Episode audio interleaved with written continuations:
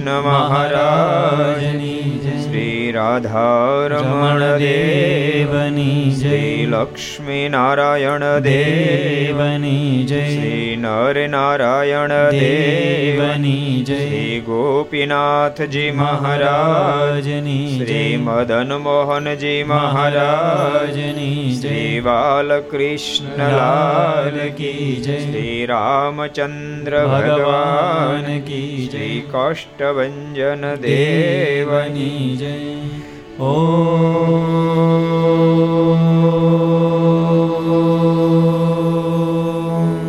નમઃ પાર્વતી પતયે હર महादेव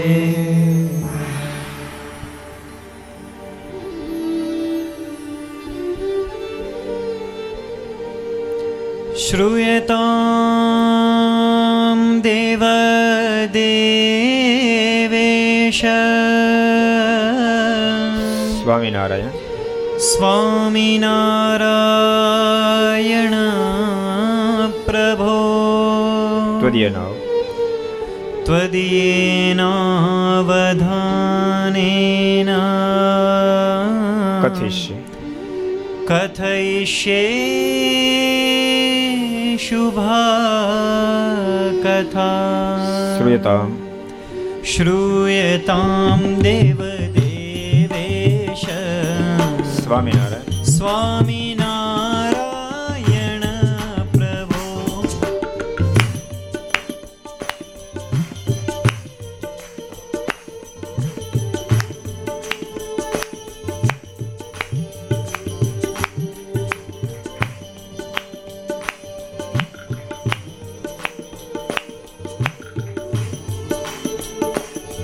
各地的老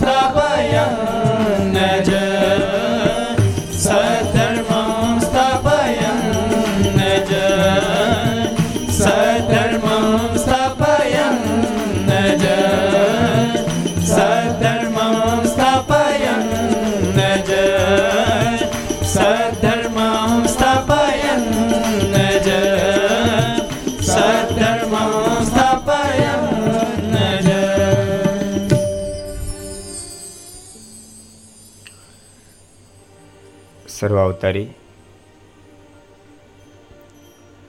ઈષ્ટદેવ ભગવાન શ્રી હરિના સાનિધ્યમાં તીર્થધામ માણવદરના આંગણે અગિયારમી સત્સંગ શિબિર ચાલતી હોય. રાત્રિની કથામાં ઘર સભા અંતર્ગત માણાવદરની દેવી લીલાઓ વિક્રમ સંવત બે હજાર છોતેર, શ્રવણવદ અમાવસ્યા, બુધવાર તારીખ ઓગણીસ આઠ બે હજાર વીસ. લક્ષ ચેનલ, કર્તવ્ય ચેનલ, સરદાર કથા યુટ્યુબ, લક્ષ યુટ્યુબ, કર્તવ્ય યુટ્યુબ વગેરેના માધ્યમથી ઘેરે બેસી ઘર સભાનો લાભ લેતા સર્વે ભાઈ ભક્તોને જાજે કરીને. જય સ્વામિનારાયણ, જય શ્રી કૃષ્ણ, જય શ્રી રામ, જય હિન્દ, જય ભારત.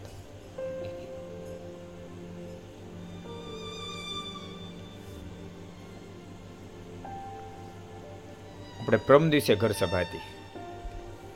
કાલે નહોતી. આવતીકાલે ઘર સભા પાસે નથી. આવતીકાલે યોગેશ્વર સ્વામી છે. પ્રમ દિવસે પાછી ઘર સભા છે આપણે. એક ને એક દિવસે આપણે ઘર સભા રાખી કાંઈ એવું નથી હો. કાલ છેલ્લો દે યોગેશ્વર સ્વામી પછી રેગ્યુલર ઘર સભા. કારણ કે પ્રમ દિવસે તો શિબિર પૂર્ણાહુતિ લઈ લેવાની છે. અને પ્રમ દિવસે પૂર્ણાહુતિ થાય પછી ઘર સભા છે? રોજ ઘર સભા થશે? એટલે પ્રમ દિવસથી પછી આપણે રેગ્યુલર ઘર સભા થશે. પ્રમ દિવસ પ્રમ દિવસે આપણે ઘર સભાની અંદર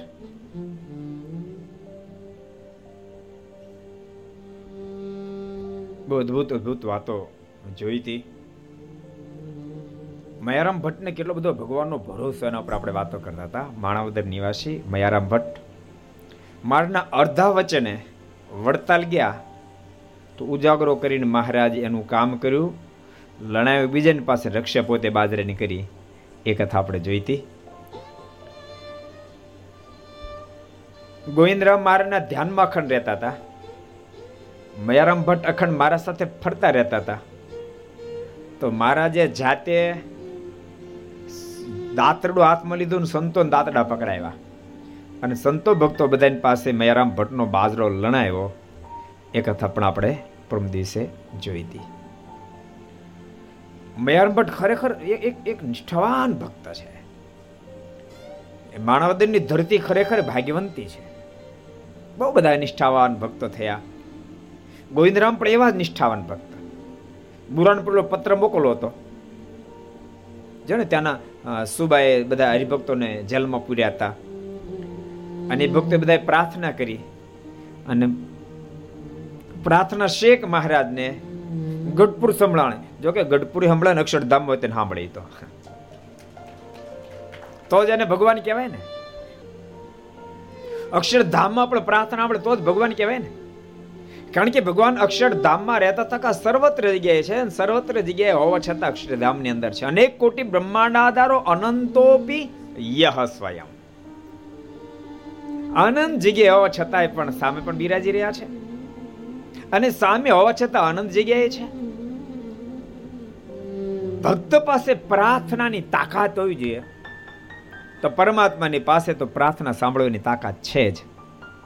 એને પ્રાપ્ત નથી કરવાની. ભક્તને પ્રાર્થના કરવાની તાકાત પ્રાપ્ત કરવાની છે. ખૂબ શ્રદ્ધામાંથી ખૂબ શ્રદ્ધામાંથી પ્રાર્થનાનું પ્રાગટ્ય થાય છે.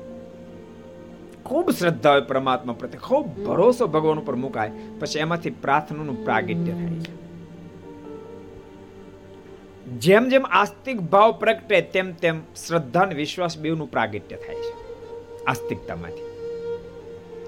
નાસ્તિક જ વ્યક્તિ છે, એને તો ભગવાનની મૂર્તિમાં ભગવાન નો દેખાય, તો સર્વત્ર જગ્યાએ ત્યાં જ દેખાય કહો અને આસ્તિક ભક્ત માટે તો સ્વયં ભગવાન શ્રી હરિ બોલ્યા, આપતકાળમાં લીલે, લીલા ઘાસને દંડ કરજે એમાં રહીને હું તમારો પ્રશ્ન ઉકેલી દઈશ. એ ભક્ત માટેના શબ્દો છે. ભક્તો એ વાતને માને છે અને ઠાકોરજી ભક્તોને એવી રીતે કામ પણ કરે છે.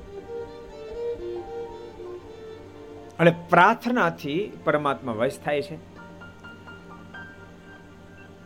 ભગવાન પ્રાર્થનાને આધીન છે. પ્રાર્થના અવલંબન કરી જે પ્રાર્થના કરી બધાને ભગવાન આધીન છે. અને ભક્ત પ્રાર્થના કરતો હોય છે. ભક્ત દાવો ન કરે તેમ મારો આ કામ કેમ ન કર્યું અમારું કામ કેમ ન કર્યું? ભક્ત તો પોતાની વેદના રજૂ કરે. કૃપાનાથ, મારી આ વેદના છે. આપને યોગ્ય લાગે નિર્ણય લે જો નિર્ણય પણ ભક્ત ના કે તમે આમ જ લેજો આમ તો પણ ભક્તમાં કચાશ. પોતાની વેદના રજૂ કરે. બહુ ટોપ લેવલનો ભક્ત તો વેદના નથી રજૂ કરતો. એ તો નથી એમ જ માને, મારી બધી વેદના અંદરની, બહારની બધી મારો ઠાકોર જાણે છે. તો મારે ક્યાં ક્યાં રજૂ કરવાની વાત છે? મારે ક્યાંય રજૂ કરવાની જરૂર નથી. એમ શ્રેષ્ઠ ભક્ત માને છે. એથી જ્યારે લેવલ નીચો આવે ત્યારે એ વેદના રજૂ કરે છે. એથી નીચે જ્યારે આવે ત્યારે, ભક્તની પાસે, ભગવાનની પાસે ભક્ત માંગણી કરે છે એથી જ્યારે નીચો આવે ત્યારે મારને મૂકી, બીજાની પાસે માંગણી કરે છે.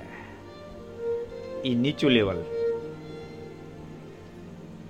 આપણે કમસે કમ કમસે કમ હાવ ટોપ લેવલમાં કદાચ, હાવ ટોપ લેવલે જ પહોંચવાનો પ્રયાસ પણ ન પહોંચી શક્યા. વેદના પણ રજૂ ન કરે, એ લેવલે પહોંચવું જોઈએ ભક્તને ત્યાં ન પહોંચી શક્યા. તો કમસે કમ વેદનાની રજૂઆત કરીએ તો મારા ઈષ્ટ સ્વરૂપ પાસે કરું. એ પછી ટાળે તોય ભલે, ન ટાળે તોય ભલે એ લેવલ તો ભગવાનના ભક્તને પ્રાપ્ત કરવું પડે. અને એ લેવલ જો પ્રાપ્ત ન કરે, તો ત્યાં ભક્તપણું પછી મટી જાય છે. ત્યાં ભક્તપણું રહેવા પામતું નથી. જેમ પતિવ્રતા નારીએ પોતાના પતિ પાસે કોઈ અપેક્ષા જ ન સેવે, કોઈ અપેક્ષા જ ન સેવે.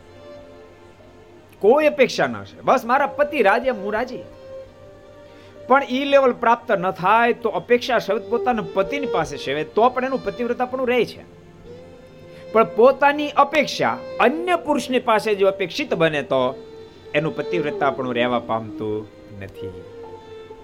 એમ ભક્ત પણ પોતાના ઈષ્ટ સ્વરૂપ સિવાય અન્ય જગ્યાએ માંગણી જ્યારે કરે છે ત્યારે એનું ભક્ત પણ રહેવા પામતું નથી. મયારામ ભટ્ટ ઈ લેવલના ભક્ત છે, ગોવિંદરામ પણ ઈ લેવલના ભક્ત છે. બુરાનપુરમાં જ્યારે ભક્તો બધા ઉપાધિમાં આવ્યા, ભગવાનને પ્રાર્થના કરી, ગઢપુરમાં મહારાજ બિરાજમાન હોય અને મહારાજે શુકાનંદ સ્વામી પાસે પત્ર લખાયો. બે ફેરી પવન આવ્યો તે દીવો ઠરી ગયો. બે ફેરી દીવો ઠરી ગયો. શુકાન સ્વામી કે મારા સવાર લખશું દીવો રહેતો નથી, પણ બહુ આશ મારે કે દીવો રહે કે ન રહે, પણ અમારે અત્યારે લખવો પડશે. અમારા ભક્તો તકલીફમાં છે. અત્યારે અમને વિલંબ પોસાતો નથી. આનો મતલબ, ભક્ત આપત્તિમાં આવે તો પરમાત્મા સ્વયં ભક્તનું રક્ષણ કરવા માટે ઉતાવળા થઈ જાય. ઉતાવળા થઈ જાય. આમાં અમારે દેર પોસાશે નહીં. પણ મારા દીવો નથી રહેતો. મારા જમણા પગના અંગૂઠામાંથી પ્રકાશ કાઢ્યો. પત્ર લખાયો. શુકાન સ્વામી કે મહારાજ પત્ર લખાય તો ગયો, પણ આપવા કોણ જાય છે? મારે કે ગોવિંદરામને કહો. બોલો ગોવિંદરામને. ગોવિંદરામને બોલાવ્યા અને રાત્રે જ મહારાજ કે તમે અત્યારે રવાના થાવ પત્ર બુરાન પર પોગાડો. અને વૃદ્ધ હોવા છતાંય મારના વચનને તુરંત ઝીલી પત્ર બુરાનપુર મોકલવા માટે તૈયાર થયા. પણ ક્યાં સુધી પહોંચ્યા કોઈને ખબર છે? પહોંચ્યા ક્યાં સુધી?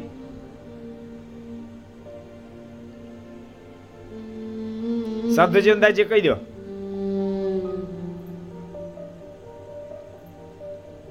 ઘેલાને સામે કાઢે. હા ઘેલાને સામે કાઢે. ઘેલાને સામે કાંઠે સુધી પહોંચ્યા. મોટી ઉંમર, રાત્રિનું અંધારું મને વિચાર કર્યો, મારીની આજ્ઞા પણ અંધારામાં તો ચલાય એમ નથી. થોડો આરામ કરું, પછી જાઓ. થોડુંક અજવાસ થાય પછી જાઓ. જોલું આવી ગયું, પણ જાગ્યા તો સીધા બુરાનપુર તાપેને કાંઠે નીકળ્યા. એ પણ માણાવદરના જ ગોવિંદરામ હતા. જેવા મયારામ ભટ્ટ મહાન છે, ગોવિંદરામ, એટલા જ મહાન ભક્ત છે. મહારાજના સંબંધે કરીને, યાદ રાખજો, મહારાજના સંબંધે કરીને મયારામ ભટ્ટ કેવા નૈતિકતા યુક્ત જીવન જીવતા થયા છે. જો આ કથા બતાવે, ભગવાનના ભક્તનું જીવન નૈતિકતા યુક્ત હોવું જોઈએ. બહુ નૈતિક જીવન હોવું જોઈએ. એને જ ભગવાનનો ભગત કહેવાય. પ્રસિદ્ધ પ્રસંગ સંપ્રદાયનો છે. એક નારી કોઈને ત્યાં કડું સાચવવા માટે મૂકેલું ગીરવું નહીં હો, સાચવવા માટે મૂકેલ એને એને કઈ બહાર જવું છે તો ઘરમાં કોઈ ચોરી ન કરે એટલા માટે મયારામ ભટ્ટને ત્યાં મૂકી કે હું બાર ગામથી આવું ત્યારે પાછું લઈ જાય મયારામ ભટ્ટે ગોદડાની બેવડામાં મૂકેલો.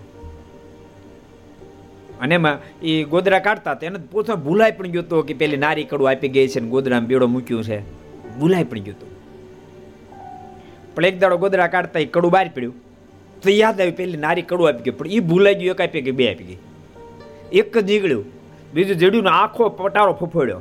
પટારામ ખબર પડે? પટારામ ખબર, પટારામ. રજ, પટારામ ખબર પડે? હા હિરંતન તને પટારામ ખબર પડે? સારું કહેવાય. એક નીલને નહીં ખબર, બાકી બધાને પડે. પતિ તને ખબર પડે પટારામ? હે? બ્રહ્મસ્વામી તમને ખબર પડે પટારામ? હે? પટારામ ધુબકાય માર્યા છે.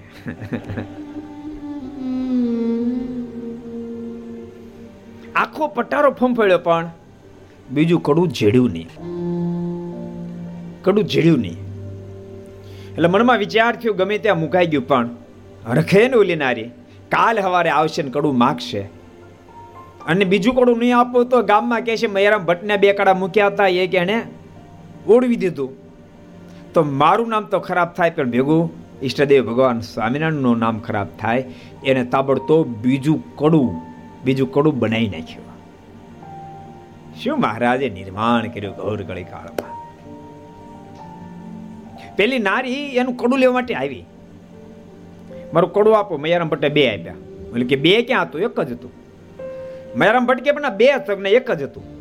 પેલી કે કે એક હતું, મયારામ ભટકે બે હતા.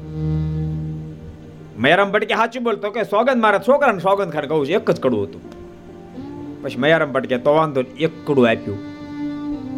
શ્રીજી મહારાજના શબ્દો જાણે મયારામ ભટ્ટે સાર્થક કર્યા. જો કે આ સંપ્રદાયના તો ઘણા બધા ઇતિહાસો એવા છે. ઘેલા કોળી વગેરેનો, સોનું કોડું જીડ્યું હોય પણ એના પર ધૂળ વાળી દે, સગ્રામનો પાયા ખોદતા સોનાનો શરૂ મળે તો એ માલિકને આપી દે. પછી વણતિલ કોનો છે? ડાયાભાઈનો પ્રસંગ છે કે સોનાનું ઝાંઝર જડ્યું તો જાળા મૂકી દીધું લીધું નહીં. મહારાજની આજ્ઞા પણ છે. પ્રેમ સગી પ્રેમાનંદ સ્વામીએ? અક્ષરના વાસી વાલો એની અંદર બહુ સરસ કડી લખી છે.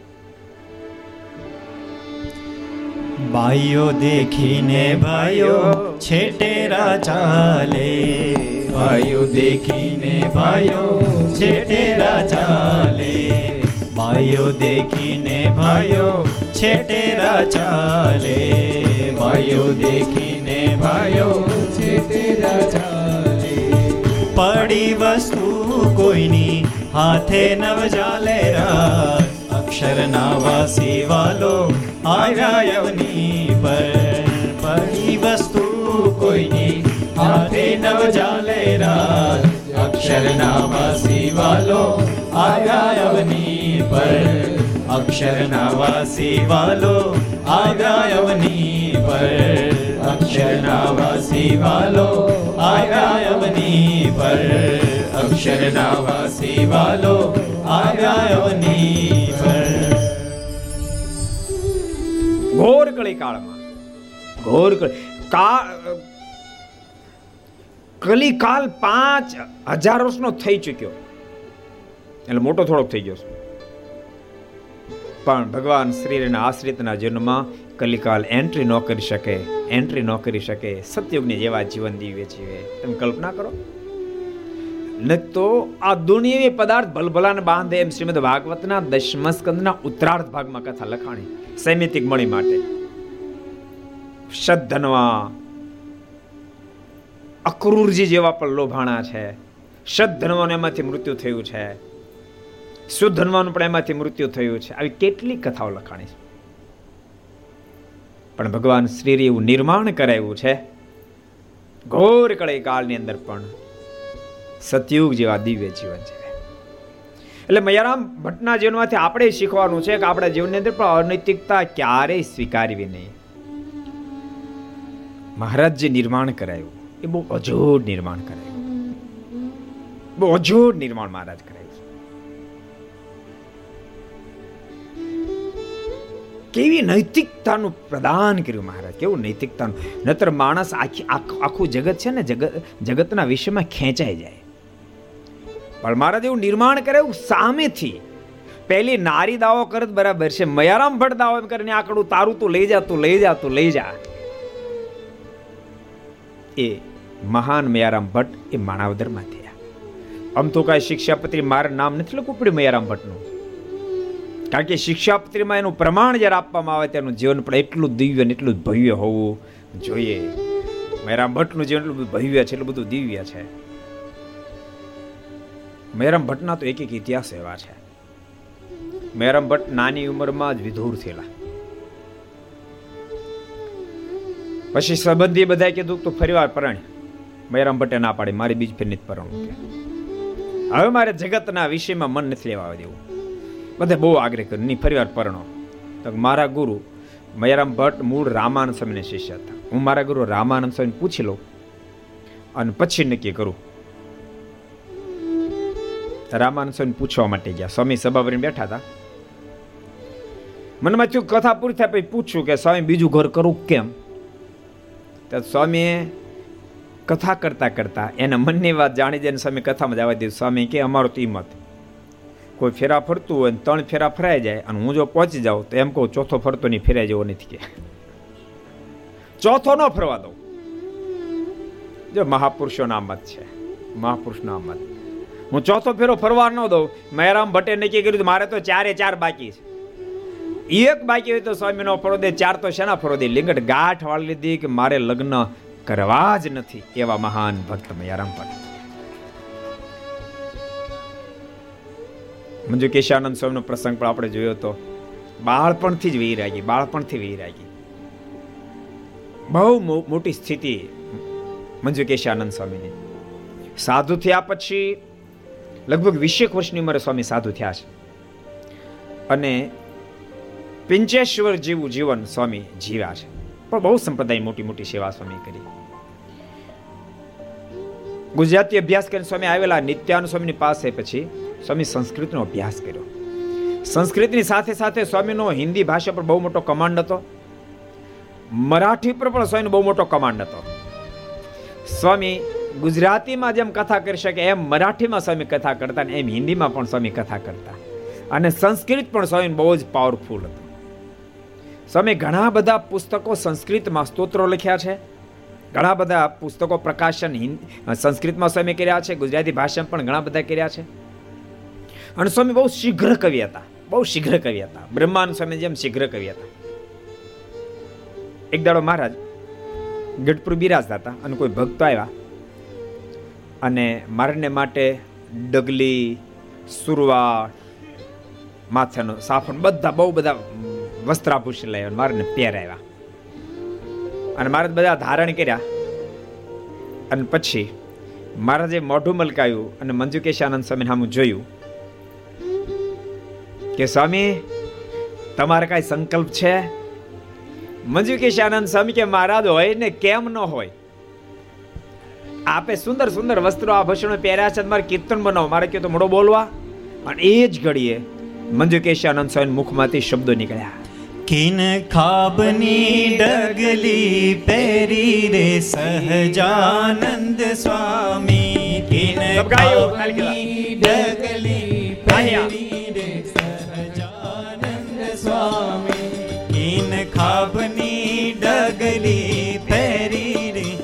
સહજાનંદ સ્વામી કિન કાપની ડગલી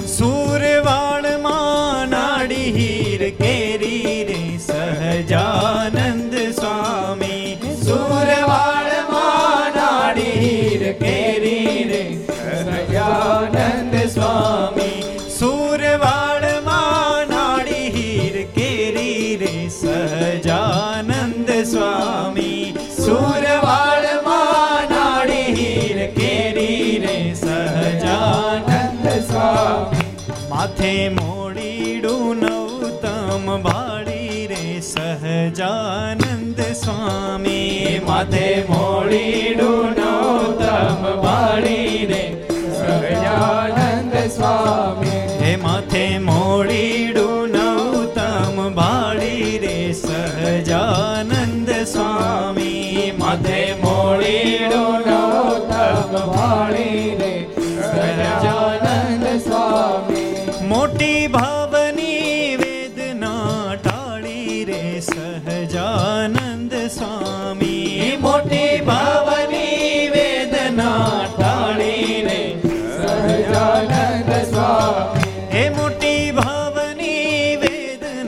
ટાળી રે સહજાનંદ સ્વામી મોટી ભાવની વેદના ટાળી રે સહજાનંદ સ્વામી ઘીન ખાબની ડગલી પહેરી રે સહજાનંદ સ્વામી ઘીન ખાબની ડગલી પહેરી રે સહજાનંદ સ્વામી કેડે રે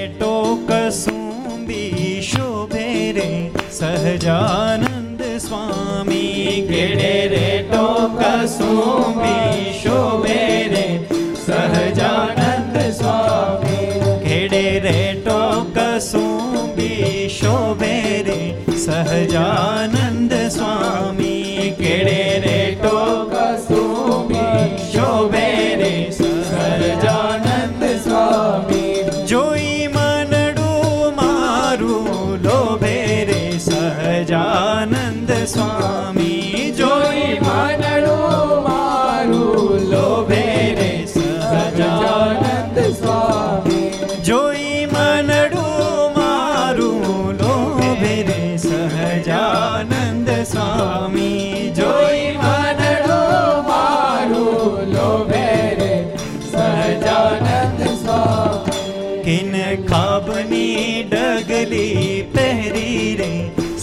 आनन्द स्वामी केन का बने गगले पैरी रे सहजानन्द स्वामी खबे धोती अति रूपाळी रे सहजानन्द स्वामी खबे धोती अति रूपाळी रे सहजानन्द स्वामी खबे धोती अति रूप રૂપાળી રે સહજાનંદ સ્વામી ખભે ધોતી અતિ રૂપાળી રે સહજાનંદ સ્વામી હાથે સોટી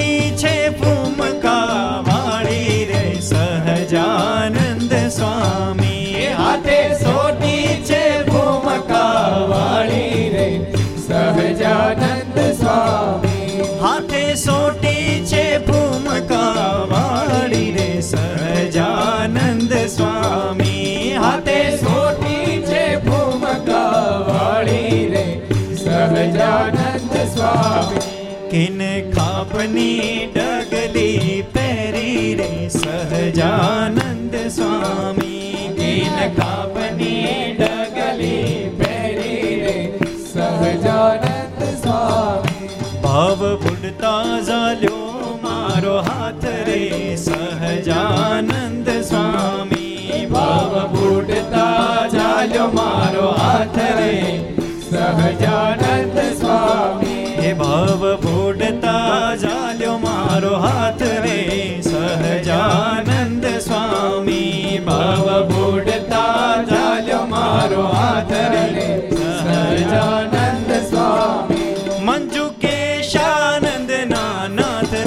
સહજાનંદ સ્વામી મંજુ કેશાનંદ નાથ રે સહજાનંદ સ્વામી મંજુ કેશાનંદ નાથ રે સહજાનંદ સ્વામી મંજુ કેશાનંદ નાથ રે કિન ખાબની ડગલી પહેરી રે સહજાનંદ સ્વામી. કિન ખાબની ડગલી પહેરી રે સહજાનંદ સ્વામી. કિન ખાબની ડગલી પહેરી રે સહજાનંદ સ્વામી. કિન ખાબની ડગલી પહેરી રે સહજાનંદ સ્વામી. કિન ખાબની ડગલી પહેરી રે સહજાનંદ સ્વામી. કિન ખાબની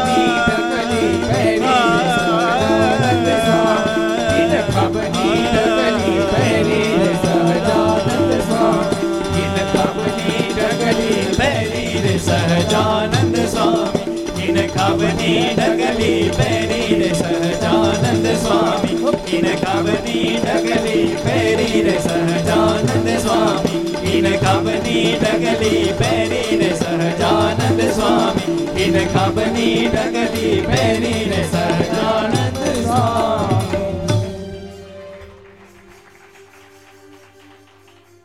મોટા શીઘ્ર કવિ મંજુકેશ આનંદ સ્વામી માણાવદનના થયા. જોકે સંપ્રદાયમાં મહારાજ અનેક ફેર ડગલીઓ પહેરી છે પણ બે ડગલીઓ સંપ્રદાયમાં પ્રસિદ્ધ છે. એક તો સુરતના આત્મારામની ડગલી અને બીજા કે ડોશીની. ખબર? ડોશીમાં ડગલી લાવ્યા હતા. મહારાજને કે, મહારાજ, આ ફાટે નહીં ત્યાં સુધી પહેરવાની છે. મારે કે વાંધો એમ નહીં, પણ મહારાજ ફાટે નહીં દેવાથી પહેરે મારે કે વાંધો તો કેમ નહીં, મારે ફાટે નહીં સુધી પહેરે મારે કે વાંધો નહીં. એમ કે મારે પહેરી અને શરીર મારે વધાર્યું તો જ ફાટી ગઈ. મારે કે લો ડોશીમાં પાછી પ્રસાદ લઈ લો ફાટે નહીં ત્યાં પહેરી મેં અને આત્મદેવ તો બહુ અદભુત ટકલી મારા માટે બનાવી હતી. એ ડગલીની વાતો ચારે બાજુ પથરાણ છે. ભાવનગર નરેશ સુધી પહોંચી. ભાવનગર નરેશે ડગલીના દર્શન માટે તો સ્પેશિયલ ભગવાન સ્વામિનારાયણને ભાવનગર તેડાવ્યા. અને મહારાજ ભાવનગર પધાર્યા. અને મારે કીધું, ડગલી પહેરીને આપ સવારે બહુ મોટી ગાડી એમ એમ બેસવાનું. મારી ડગલી પહેરીને બેઠા. અને આખા આખા ભાવનગરમાં ડગલીની વાતો થાય. બોલો. ભાવનગર નરેશે સ્પેશિયલ મારે કીધું, કૃપાનાથ, મને ડગલીના દર્શન કરવા મોકલો ને મારે ડગલી મોકલી. પાંચસો દરજી ભેળા કર્યા. કેટલા? ભાવનગર નરેશે પાંચસો દરજી ભેળા કરીને બધાને પૂછ્યું. આવી ડગલી તમે બનાવી શકો, આવી ડગલી તમે બનાવી શકો બધા માથા ધોણા. આવી અમારથી ન થાય, આવી અમારથી ન થાય, આવી અમારથી ન થાય. છેવટે આત્મારામને બોલાવ્યા. ખબર પડ્યા કોને બને તો કે આત્મારામ આત્મારામને બોલાવ્યો. અને કીધું, આવી ડગલી મારી સીવી છે. મારા માટે તમે ડગલી બનાવી આપશો તો બનાવીશ. તો આવી જ બનવી જોઈએ. તો આવી નહીં બને. તો આવી કેમ નહીં બને? તો આમાં છે ને તમને દેખાય દોરા પણ માત્ર દોરા નથી. આમાં તો પ્રેમના ટેભા લીધેલા છે. આવી ડગલી નહીં બને મનુષ્ય આ ડગલી જ્યારે પહેરી છે મારે ત્યારે જ કદાચ આ મંજુ કેશાનંદ સ્વામી કીર્તન બનાવ્યું છે. પ્રેમના આમાં ટેભા લીધેલા છે. આત્મરામે પ્રેમના ટેભા ડગલીમાં લીધા તો મંજુ કેશાનંદ સ્વામીએ પ્રેમના ટેભા હૃદયમાં લીધા. મારા સાથેનો પ્રેમ લગાવ અદ્ભુત દર્શન કરાવે. એટલે આ માણાવદર ના થયા. માણાવદર બહુ બહુ લીલા છે. એક ફેર ને મહારાજ માણાવદર પધારેલા. માયરામ ભટ્ટ કેદારને કહેતા મહારાજ અમારે ત્યાં પધારો, અમારે ત્યાં પધારો એટલે મહારાજ ગયા. મયારામ ભટ્ટની મારાની સાથે દરબારો ઘણા બધા હતા. મયારામ ભટ્ટે ખીચડી બનાવી રાખેલી. પણ પહેલા તો મારે જમવાનું હોય. મારે જમવા બેઠા. પણ મહારાજ આવ્યા બધા દરબારો આનંદમાં ખીચડી જોવાનું ભૂલી ગયા. કાકરા હતી, ખીચડી બની ગઈ. મહારાજે જે મોઢામાં કોળી મૂક્યું ને તે કોળી આઠ કાકરા આવ્યા. બહુ વધારે નહીં. મહારાજ મનમાં વિચારી કર્યો ભારે કર્યા કાકરા વાળી ખીચડી છે, ટાઈમ થઈ ગયો છે. હવે જો દરબારો ખાશે ને તો આ બીજા મૈયારામનો વારો પાડી દે અને એને એને એને ટીખળ કરશે. એટલે મહારાજ તો ખીચડી જમી ગયા. પછી દરબારો જે જમવા બેઠા, ખીચડી પીરસાણે મહારાજ કહે, આજ પ્રકરણ બદલે છે. ખીચડી કોઈએ ચાવવાની નથી. અને ખીચડી ચાવીને જમે, એ વચનદ્રોહી ને ગુરુદ્રોહી દરબાર જમવા બેઠા. ચાવીના તો ખીચડી દરબારને કેમ એમ ચાવીને ત્યાં કાકરો આવ્યો. હવે જો એમ કે મારા મારે કે મારે કાકરામાં તો વચનદ્રોહી ગુરુદ્રોહી થાય. સુરા ખાચર હોશિયાર બહુ. એને ખબર પડી ગઈ મારે એટલા માટે આજ્ઞા કર્યા નકરા કાકરા છે પચાસ ટકા. પણ જો કાકરા છે એમ કહી તો વચનદ્રોહી થાય અને આ કાકરા હતી ખાઈ જાય તો પેટમાં હરખું ન કરવું હું પણ બુદ્ધિશાળી બહુ હતા. બધા દરબારોમાં સુરા છે બધા કરતા ટોપ બુદ્ધિશાળી હતા. મારે કે મારે ખીચડી તો બહુ સરસ છે, પણ અમારી આદત કે છાશમાં ખીચડી જ ખાવાની છે. તે મારા છાશ્યું તો પીરસો. મારે કે છાશ્યું મેં ક્યાં વાંધો છાશ પીરસાણી. આનંદ સ્વામી, હું કામ છાશ પીસી ગયો લ્યો. એ ખીચડી છાશમાં ઘોળી નાખી. આ તમે જે રસોઈ બનાવતા એને ખબર, બધાનો ખબર પડે. ખાનારને ખબર ન પડે, બનાવવાને ખબર પડે. એટલે કાકરા હેઠા બેસી જાય. ઉપર ઉપર રસ પી ગયા. મહારાજ કે દરબારે ભારે હોશિયારો કે કે કાકરો મોઢામાં દાવા દીધો. નહીં મયારામ ભટ્ટને જાળવા દરબારો પણ ઓટોમેટિક જળવાઈ ગયા. એવી લીલા પણ મહારાજે માણાવદરને આંગણે કરેલી. માણાવદરનો સત્સંગ પ્રથમથી ખૂબ સારો, આજ દિવસ સુધી ખૂબ સારો. આજે પણ માણાવદરનો સત્સંગ ખૂબ દિવ્ય છે. અને આગલી પેઢી પણ ધર્મપ્રકાશ સ્વામી બહુ મોટા સાધુ થયા, બહુ જ્ઞાની થયા. એને કારણે ધર્મપ્રકાશ સ્વામીને જોગમાં આવેલા એ ઉંમરના એડીના કોક કોક દાદાજી વેશ, એ બધા વચનામૃતના જ્ઞાનીઓ. અને આજે યુવાવસ્થામાં મને એમ છે, માણવદરમાં જેટલા ભક્તો વચનામૃતના જ્ઞાની છે, એટલા કદાચ અન્ય જગ્યાએ નહીં હોય. એનું કારણ શિબિર બની. કારણ કે અગિયારમી શિબિર છે એટલે મારાના સમકાલીન સમયથી માણાવદરનો સત્સંગ ખૂબ સારો. ધર્મપ્રકાશ સ્વામી મંદિરે બહુ સારું બનાવ્યું. સ્વામી સભા મંડપ વગેરે પણ બનાવ્યું. એની સાથે સાથે હરિભક્તોને ખૂબ કેડ્યા વડીલ જે હરિભક્તો તેની અંદર બહુ જ સારા ગુણો. પણ મેં તમને કીધું હતું ને કે સત્સંગનો બગીચો સાચવવાનું કામ સાધુનું છે. સાધુથી સત્સંગનો બગીચો સચવાય. જો સાધુ ન હોય તો સત્સંગનો બગીચો કોઈ દી સચવાય નહીં. આ કોઈના મનમાં હોય કે વગર સાધુએ ચાલે તો વાત ભૂલી જજો, કોઈ દે સંપ્રદાય હાલે નહીં. આપણે આપણે માણાવદરનો પ્રસંગ જોઈએ તો અનુભવ સિદ્ધ વાત છે કે માણાવદરનો સત્સંગ એટલો સરસ હતો, એટલો સરસ હતો. પરંતુ ધર્મપ્રકાશ સ્વામી ધામમાં ગયા ને લગભગ લગભગ સત્તાવીસ કે અઠ્યાવીસ વર્ષ થયા. તો અઠ્યાવીસ વર્ષ કે ઓગણત્રીસ વર્ષ સ્વામી ધામમાં ગયા, વચ્ચે સંતોનો જોગ જો જતો રહ્યો, આપણો જોગ નહોતો, તો જોગ વયો ગયો તા એ ખરેખર એકાંતિ ભક્તોના છોકરાઓ પણ માવા ખાતા ને ગુટકા ખાતા ને બધા વ્યસનયુક્ત થઈ ગયા હતા. પાંચથી લગભગ બાર, તેર વર્ષ પહેલા શાંતિભાઈ ધર્મેન્દ્રભાઈ બધા આવ્યા ને કે સ્વામી અમારીને સત્સંગ બહુ ભૂસાઈ ગયો.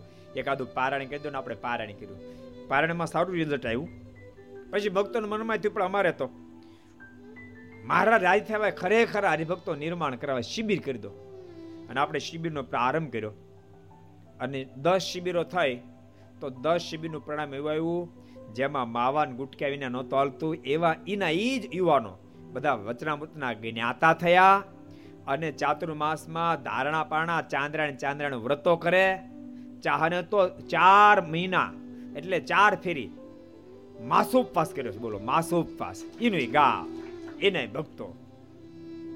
એટલે સંતોના માધ્યમથી જીવાત્માને પરમાત્માની પહેચાન થાય એ વિના કોઈ દી થાય કામ જ સાધુનું છે ને? સાધુ એ માં છે. માં એટલે માં જ છે. માં જ બાળકને નવડાવી ધોડાવીને ચોખ્ખો કરે, ભગવાન રમાડે એવો કરે. બાકી જાતે કોઈ કરી દે ને પાડોશી તો કરી જ નહોતી કરી દે. કે લાય તારું નાક સાફ કરી દઉં. અરે તારે ગમે એટલું વિજય અમારું લેવા દેવા? પણ માને ગમે નહીં. બાળકને ગમે કે ન ગમે તેમ છતાંયમાં બાળકને સાફ કરી દે છે. માની સહજ પ્રકૃતિ છે. એમ સંતો એ માં છે. મુમુક્ષને ધર્મ જ્ઞાન વૈરાગ, ભક્તિથી જીવન સબર બનાવી દે. વેસનો કુટેવ, કુલક્ષણો બધામાંથી બહાર કાઢી ભગવાન રાજી થયા દિવ્ય જીવન સંતો જીવડાવતા કરે છે. એટલે સત્સંગ કરતા કરતા કરતા કરતા આ લેવલ સુધી પહોંચાય છે. સત્સંગ વિના પોગાતું નથી. જોકે સ્વર્ફનો સત્સંગ તો પ્રથમથી મારાના સમકાલીન સમયથી ખૂબ સારો. સ્વર્ફનો સત્સંગ ખૂબ સારો. અને સ્વર્થમાં આજે આપણે કીધું હતું ને બહુ બધા એવું કહેવાય છે, વડતાલના દેવ બળિયા. વડતાલનું શું બળ્યું? દેવ બળિયા. ક્યાં દેવ? હરિકૃષ્ણ મારા જબરા બળિયા. વડતાલના દેવ હરિકૃષ્ણ મારા જબરા બળિયા. મને છે સ્વામિનારાયણ સંપ્રદાયમાં હરિકૃષ્ણ મહારાજની મૂર્તિ જેટલી પ્રકાશન થઈ, એટલી એક પણ મૂર્તિ પ્રકાશન થઈ હશે નહીં. લગભગ લગભગ સ્વામિનારાયણ સંપ્રદાયના આશ્રિતો ઘેરે હરિકૃષ્ણ મહારાજ હશે.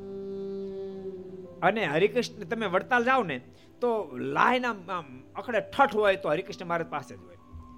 વડતાલના હરિકૃષ્ણ મહારાજ બહુ બળિયા કારણ કે સ્વયં મહારાજે ભગવાન શ્રી હરિએ પોતાનું સ્વરૂપ પ્રસ્થાપિત કર્યું. એટલો પ્રતાપ જણાવ્યો.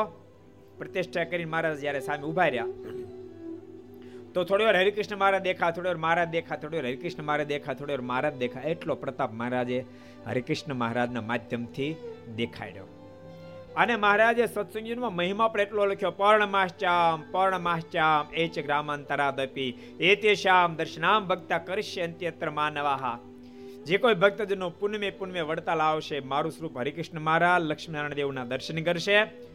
એના ગમે તેવા સંકલ્પ છે, ભુક્તિમ તથૈપ સીતામ મુક્તિમ. આલોકના સુખની અપેક્ષા હશે તો આલોકના સુખ પ્રાપ્ત થશે. આલોકના સુખની અપેક્ષા નહીં હોય તો એને મારું દિવ્ય ધામ આપી દઈશ. એટલો મોટો મહિમા કીધો એટલે વડતાલના દેવ બળ્યા. ગઢપુરનું સ્થાન બળ્યું કહેવાય. કેમ જે મહારાજ વધારે વધારે ગઢપુરમાં રોકાયા. મહારાજ જે સ્થાનમાં રોકાયા યક્ષોરડીના દર્શન થાય.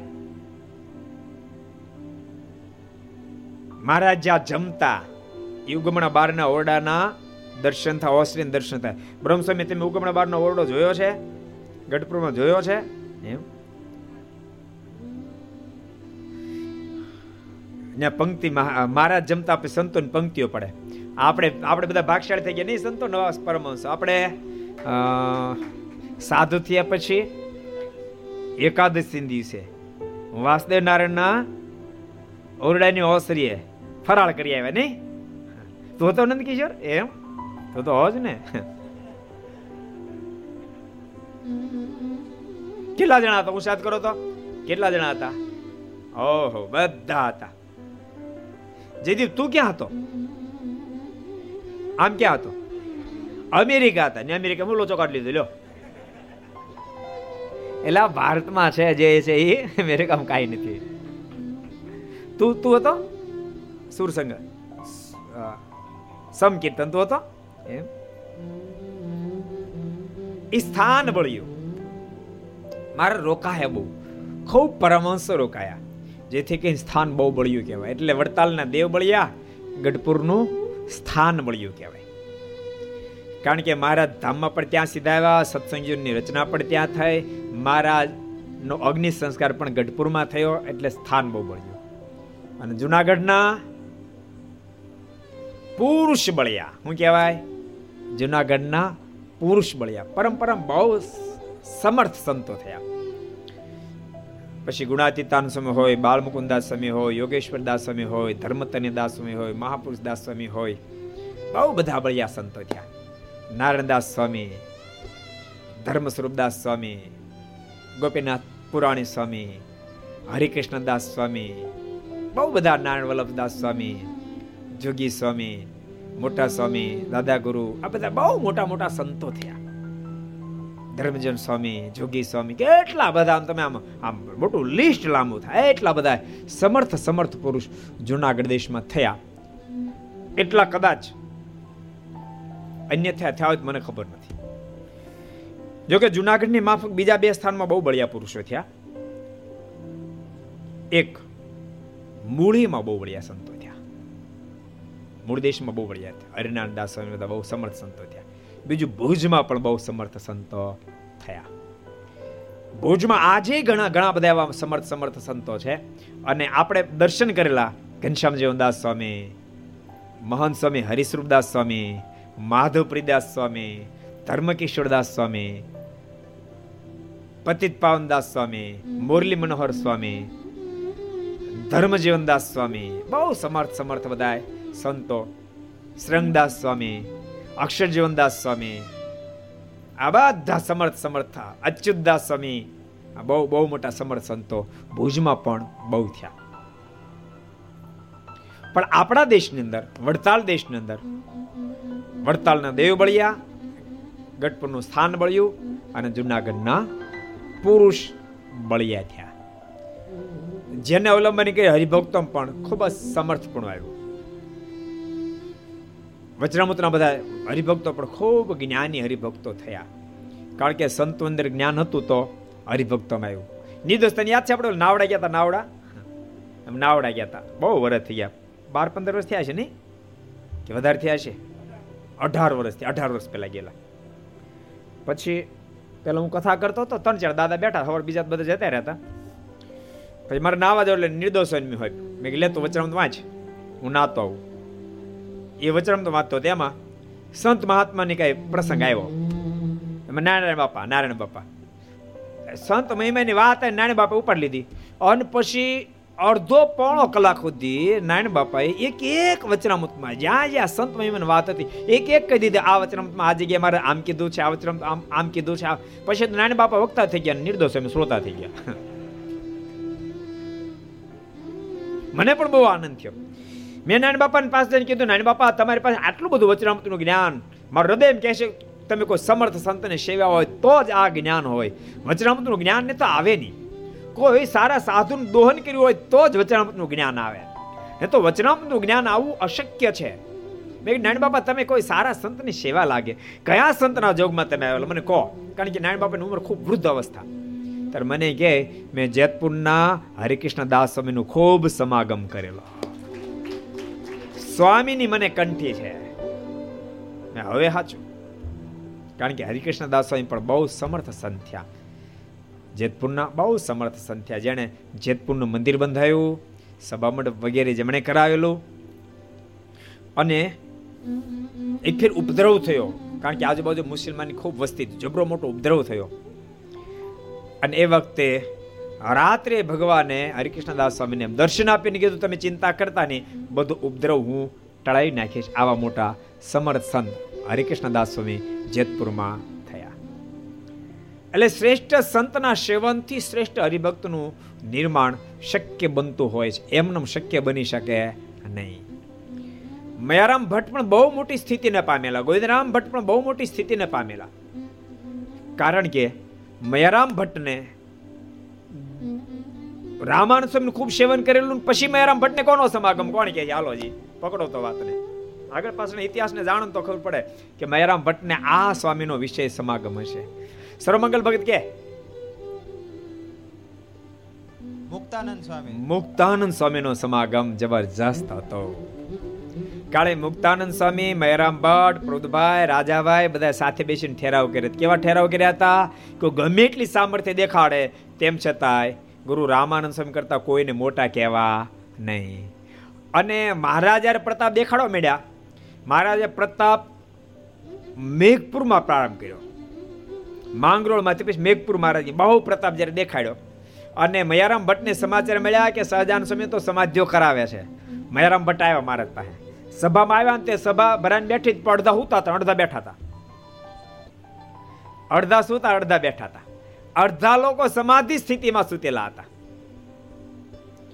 મયારામ ભટ્ટે કીધું, મારે આ શું? મારે કે તપાસ કરો ને. છાતી હાથ મૂકે તો હૃદય બંધ. એવી મોટી સ્થિતિ પામેલા.